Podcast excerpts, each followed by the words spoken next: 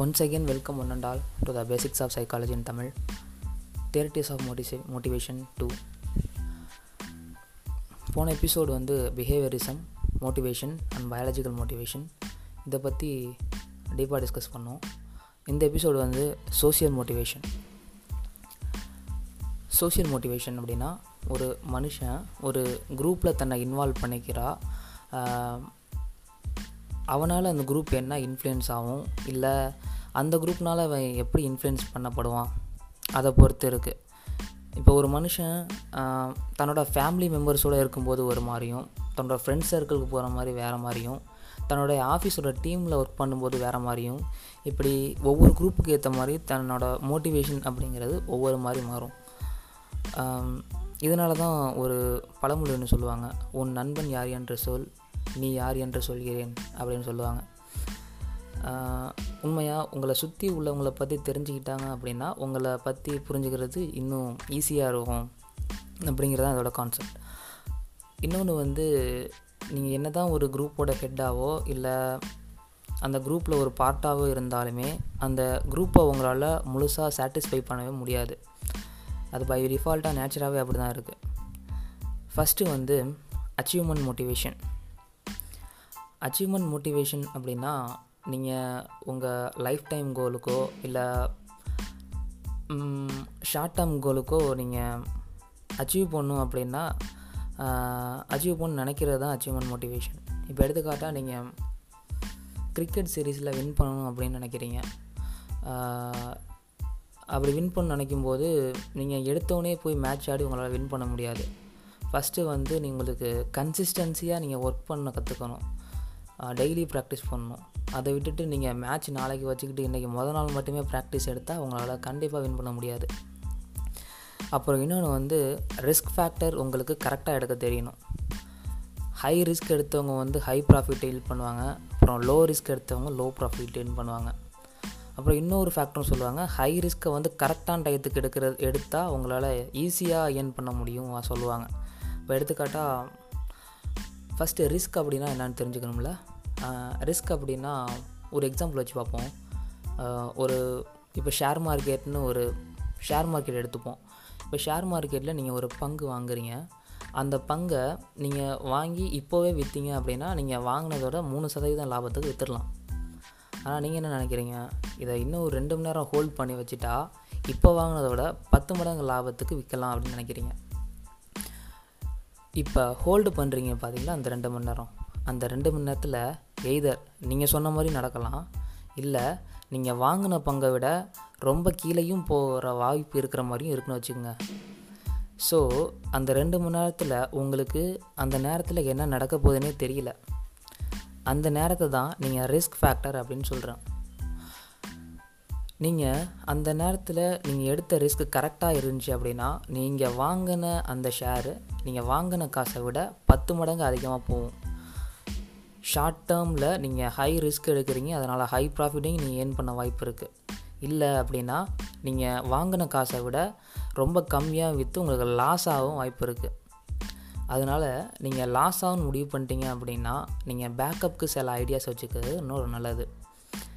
இன்னொன்று வந்து low risk எடுக்கிறது அப்படின்னா என்னென்னா இது வந்து ஹை ரிஸ்க் எடுத்துட்டீங்க ஹை ப்ராஃபிட்டை நீங்கள் வாங்கிட்டீங்க. இன்னொன்று வந்து லோ ரிஸ்க் லோ ப்ராஃபிட் இந்த மாதிரி. இப்போ எடுத்துக்கிற நீங்கள் மியூச்சுவல் ஃபண்ட்ஸ் அப்புறம் ரெக்வயர்ட் டெபாசிட்மெண்ட் இதெல்லாம் கட்டினீங்க வச்சுங்க அப்படின்னா இப்போ நீங்கள் மாதம் ரெண்டாயிரம் கட்டுறீங்க. அஞ்சு வருஷம் கழித்து நீங்கள் ஒரு அமௌண்ட் அட்டைன் பண்ணுவீங்க. அந்த அமௌண்ட்டை விட ஆறுலேருந்து ஏழு பர்சன்ட் லாபம் நீங்கள் கிடப்பு உங்களுக்கு கிடைக்கும். சொல்லப்போனால் இது உங்களுக்கு கன்ஃபார்மாக லாபம் தான். ஆனால் இதுக்கு நீங்கள் இன்வெஸ்ட் பண்ண பீரியடுங்கிறது அஞ்சு வருஷம். இந்த அஞ்சு வருஷத்தில் நீங்கள் ஷேர் மார்க்கெட்டில் இன்வெஸ்ட் பண்ணியிருந்தீங்க அப்படின்னா நீங்கள் கோடீஸ்வரனாகவும் வாய்ப்பு இருக்குது ஆனால் இப்போதைக்கு உங்களால் அந்த அளவுக்கு ஆக முடியல. ஸோ நீங்கள் லோ ரிஸ்க் எடுத்தாலும் நீங்கள் பாவம் அப்படி உங்களால் உங்கள் காசு மட்டும் போதும் அப்படின்னா உங்களால் அந்தளவுக்கு அச்சீவ் பண்ண முடியல. ஆனால் ஷேர் மார்க்கெட்டில் நீங்கள் கரெக்டான நேரத்தில் கரெக்டான ரிஸ்க் எடுத்தனால உங்களை ஹை ப்ராஃபிட் இன்வெஸ்ட் பண்ண முடியுது. இது தான் சொல்கிறாங்க அச்சீவ்மெண்ட் மோட்டிவ் மோட்டிவேஷனில் நீங்கள் ஹை ரிஸ்க் எடுத்தீங்க அப்படின்னா உங்களுக்கு ஹை ப்ராஃபிட் எடுக்க வாய்ப்பு இருக்குது இது என்ன இதை மோஸ்ட்லி நான் ஷேர் மார்க்கெட் ஓரியன்டாக சொல்கிறது முக்கியமான காரணம் அச்சீவ்மெண்ட் அப்படிங்கிறதுக்காக நான் பணசு பணம் அப்படிங்கிற ஒரு கான்செப்டை யூஸ் பண்ணிக்கிட்டேன்.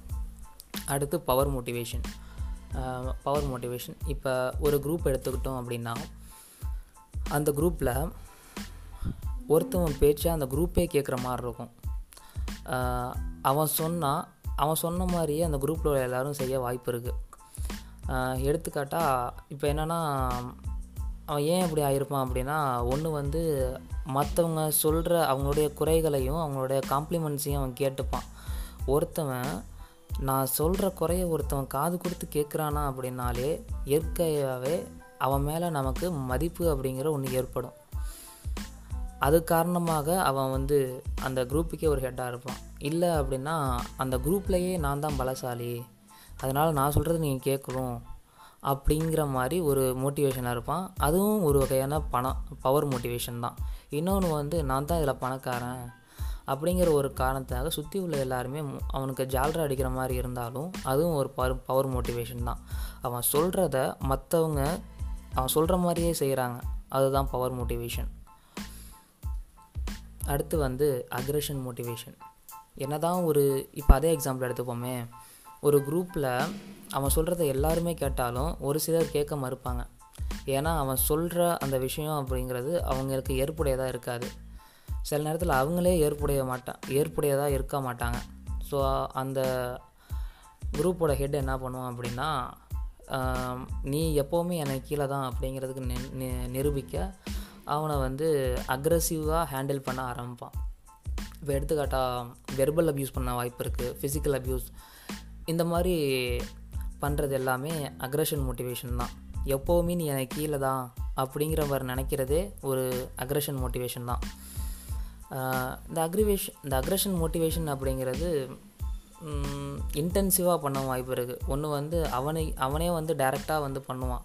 நீ எப்போவுமே நான் சொல்கிறதா நீ கேட்கணும் அப்படிங்கிறதுக்காக அவனை அக்ரெசிவாக ஹேண்டில் பண்ண வாய்ப்பு இருக்குது இன்னொன்று வந்து வேறு சிலர் சொல்லி அவன் வந்து மற்றவங்களை அக்ரெஷனாக ஹேண்டில் பண்ணவும் வாய்ப்பு இருக்குது இதுதாங்க அக்ரெஷன் மோட்டிவேஷன் அடுத்து வந்து ஃப்ரஸ்ட்ரிக்ஷன்ஸ் ஃப்ரஸ்ட்ரக்ஷன்ஸ் இந்த டேர்முக்கு எக்ஸாக்ட் மீனிங் எப்படி சொல்கிறதுனா இப்போ ரெண்டு பெரிய கண்ட்ரிக்கு வந்து வார் நடந்துக்கிட்டு இருக்கு. அதில் வந்து ஒரு கண்ட்ரி ஜெயித்ததாக அறிவிக்கப்படுது.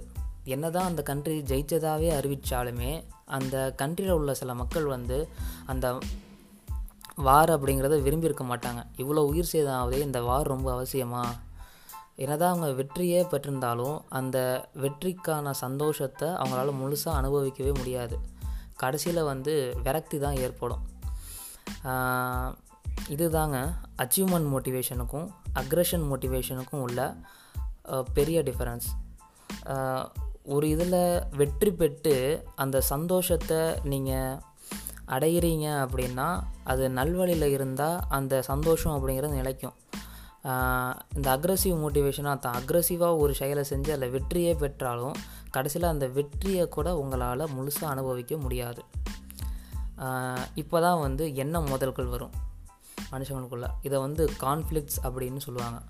கான்ஃப்ளிக்ஸ் அப்படின்னா ஒன்றும் இல்லை நம்ம மோஸ்ட்லி படங்களில் இந்த கார்ட்டூன்ஸ்லாம் பார்த்துருப்போம். சில பேர் யோசிச்சுக்கிட்டு இருப்பாங்க என்ன பண்ணலாம் அப்படிங்கிறது யோசிச்சுக்கிட்டு இருக்கும்போது அவங்க உருவத்திலே தலையில் கிரீடம் வச்சுக்கிட்டு வந்து கிரீடம் வச்சுக்கிட்டு ஒன்று இருக்கும். இன்னொன்று வந்து வாளும் சூலமும் வச்சுக்கிட்டு அதை டெவில்னு சொல்லுவாங்க. இந்த மாதிரி ஏஞ்சல் அண்ட் டெவில் இருக்குங்க. ஏஞ்சல் அப்படிங்கிறது எப்போவுமே நல்லதை மட்டுமே சொல்லும். இந்த டெவில் அப்படிங்கிறது எப்போவுமே கெட்டதை மட்டுமே சொல்கிற மாதிரி இருக்கும். ஒன்றும் இல்லை அது நமக்கு நல்லதை நல்லதையும் சொல்கிறதுக்கு ஒன்று இருக்கும் கெட்டதையும் ஒன்று சொல்கிறதுக்கு இருக்கும். இதைத்தான் வந்து என்ன முதல்கள் கருத்துகள் அப்படிங்கிற கான்செப்டில் படங்களில் காட்டியிருப்பாங்க. கான்ஃப்ளிக்ட்ஸ் அப்படிங்கிறது த்ரீ டைப்ஸாக இருக்குது approach approach conflict avoidance avoidance conflict அப்புறம் அப்ரோச் அவாய்டன்ஸ் கான்ஃப்ளிக்ட் ஃபஸ்ட்டு இந்த அப்ரோச் அப்ரோச் கான்ஃப்ளிக்ட்ஸை பார்ப்போம். இந்த அப்ரோச் அப்ரோச்சுங்கிறது ஒன்றும் இல்லை ரெண்டுமே நல்ல விஷயமா இருக்கும். ஃபார் எக்ஸாம்பிள் நீங்கள் உங்களுக்கு ரொம்ப பிடிச்ச ஹீரோவோட படம் ஒன்று ரிலீஸ் ஆகுது. அதுக்காக தேட்டரில் நீங்கள் புக்கும் பண்ணிட்டீங்க. அதே டைமுக்கு நீங்கள் ரொம்ப நாள் கழித்து ஒரு நண்பரை உங்கள் வாலிய நண்பர் ஒருத்தரை மீட் பண்ண போகிறீங்க இந்த நேரத்தில் தான் நீங்கள் ஒரு முடிவு எடுக்க வேண்டியதாக இருக்கும். எப்படின்னா நண்பனை பார்க்கலாமா இல்லை படத்தை பார்க்கலாமான்னு தோணும். இப்போ நீங்கள் வந்து மோஸ்ட்லி நண்பனை தான் சூஸ் பண்ணுவீங்க. ஏன்னா ரொம்ப நாள் கழித்து மீட் பண்ணுறோம் படம் அப்படிங்கிறது எப்போ வேணாலும் பார்த்துக்கலாம் அப்படிங்கிற ஒரு டிசிஷனில் விட்டுருவீங்க. ஸோ நீங்கள் அப்போ ரெண்டுமே நல்ல விஷயமா இருக்கும்போது அதில் எது ரொம்ப நல்லது அப்படிங்கிறத தேர்ந்தெடுத்து அதுக்குள்ளார நீங்கள் போயிடுவீங்க. ரெண்டாவது வந்து அவாய்டன்ஸ் அவாய்டன்ஸ் அவாய்டன்ஸ்னால் ரெண்டுமே பிடிக்காததாக இருக்கும். அதில் எது பாதிப்பு ரொம்ப கம்மியாக தருமோ அதை எடுத்துப்பீங்க. இப்போ எடுத்துக்காட்டால் நீங்கள் எக்ஸாம்ஸ் எழுதிருக்கீங்க. எக்ஸாம்ஸில் ரிசல்ட் வந்திருக்கு. அந்த ரிசல்ட் வந்து ஃபெயில் அப்படின்னு வந்திருக்கு. இதை வீட்டில் சொன்னால் அடிப்பாங்க. அடுத்த தடவை நல்லா படிக்க சொல்லுவாங்க. அது ரொம்ப கடுப்பாக இருக்கும் அப்படின்ட்டு நீங்கள் என்ன பண்ணுறீங்க இன்னொன்று வந்து வீட்டை விட்டு ஓடிடலாமா அப்படின்னு யோசிப்பீங்க. இதில் நீங்கள் ரெண்டாவது தேர்ந்தெடுத்தீங்க அப்படின்னா வீட்டை விட்டு வெளில போனீங்க அப்படின்னா சாப்பாட்டுக்கே கஷ்டப்படுவாங்க. சொல்லப்போனால் அந்த நேரத்தில் நீங்கள் அங்கேருந்து எஸ்கேப் ஆனால் நல்லாயிருக்கும்னு தோணும். ஆனால் வீட்டை விட்டு வெளில போயிட்டீங்க அப்படின்னா உங்களுக்கு சாப்பிட்றதுக்கே ரொம்ப கஷ்டப்படுவீங்க. ஸோ இப்போ நீங்கள் வந்து முதல் இதை தேர்ந்தெடுப்பீங்க. நான் பரவாயில்ல அடி வாங்கினாலும் பரவாயில்ல அடுத்த தடவை நல்லா படித்து நல்ல மார்க் எடுத்துக்கிறேன் அப்படிங்கிற ஒரு எண்ணம் தோன் உங்களுக்கு எழும். அடுத்து வந்து அக்ரஷன் அவாய்டன்ஸ் இது வந்து எல்லாருக்குமே மோஸ்ட்லி ஏற்படும்.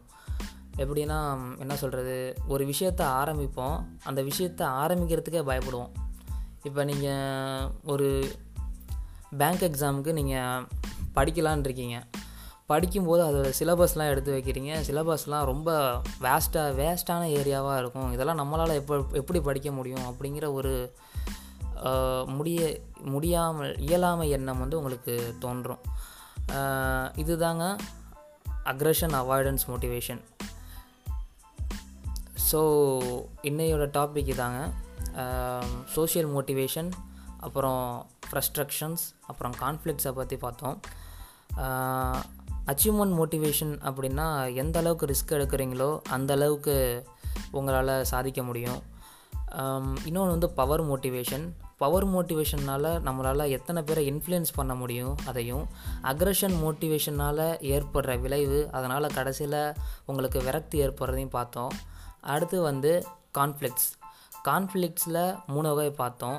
அந்த மூணு வகைக்கும் நாம் எதை தேர்ந்தெடுக்கிறோம் அப்படிங்கிறத பொறுத்து தான் நம்ம நம்மளுடைய சந்தோஷங்கள் அப்படிங்கிறது தீர்மானிக்கப்படுகிறது. ஸோ இன்னொரு டாபிக் இதாங்க. நெக்ஸ்ட்டு டாபிக் நாம் ஸ்ட்ரெஸ்ஸை பற்றி பார்ப்போம். So until then signing off this is Vasanth Saravanan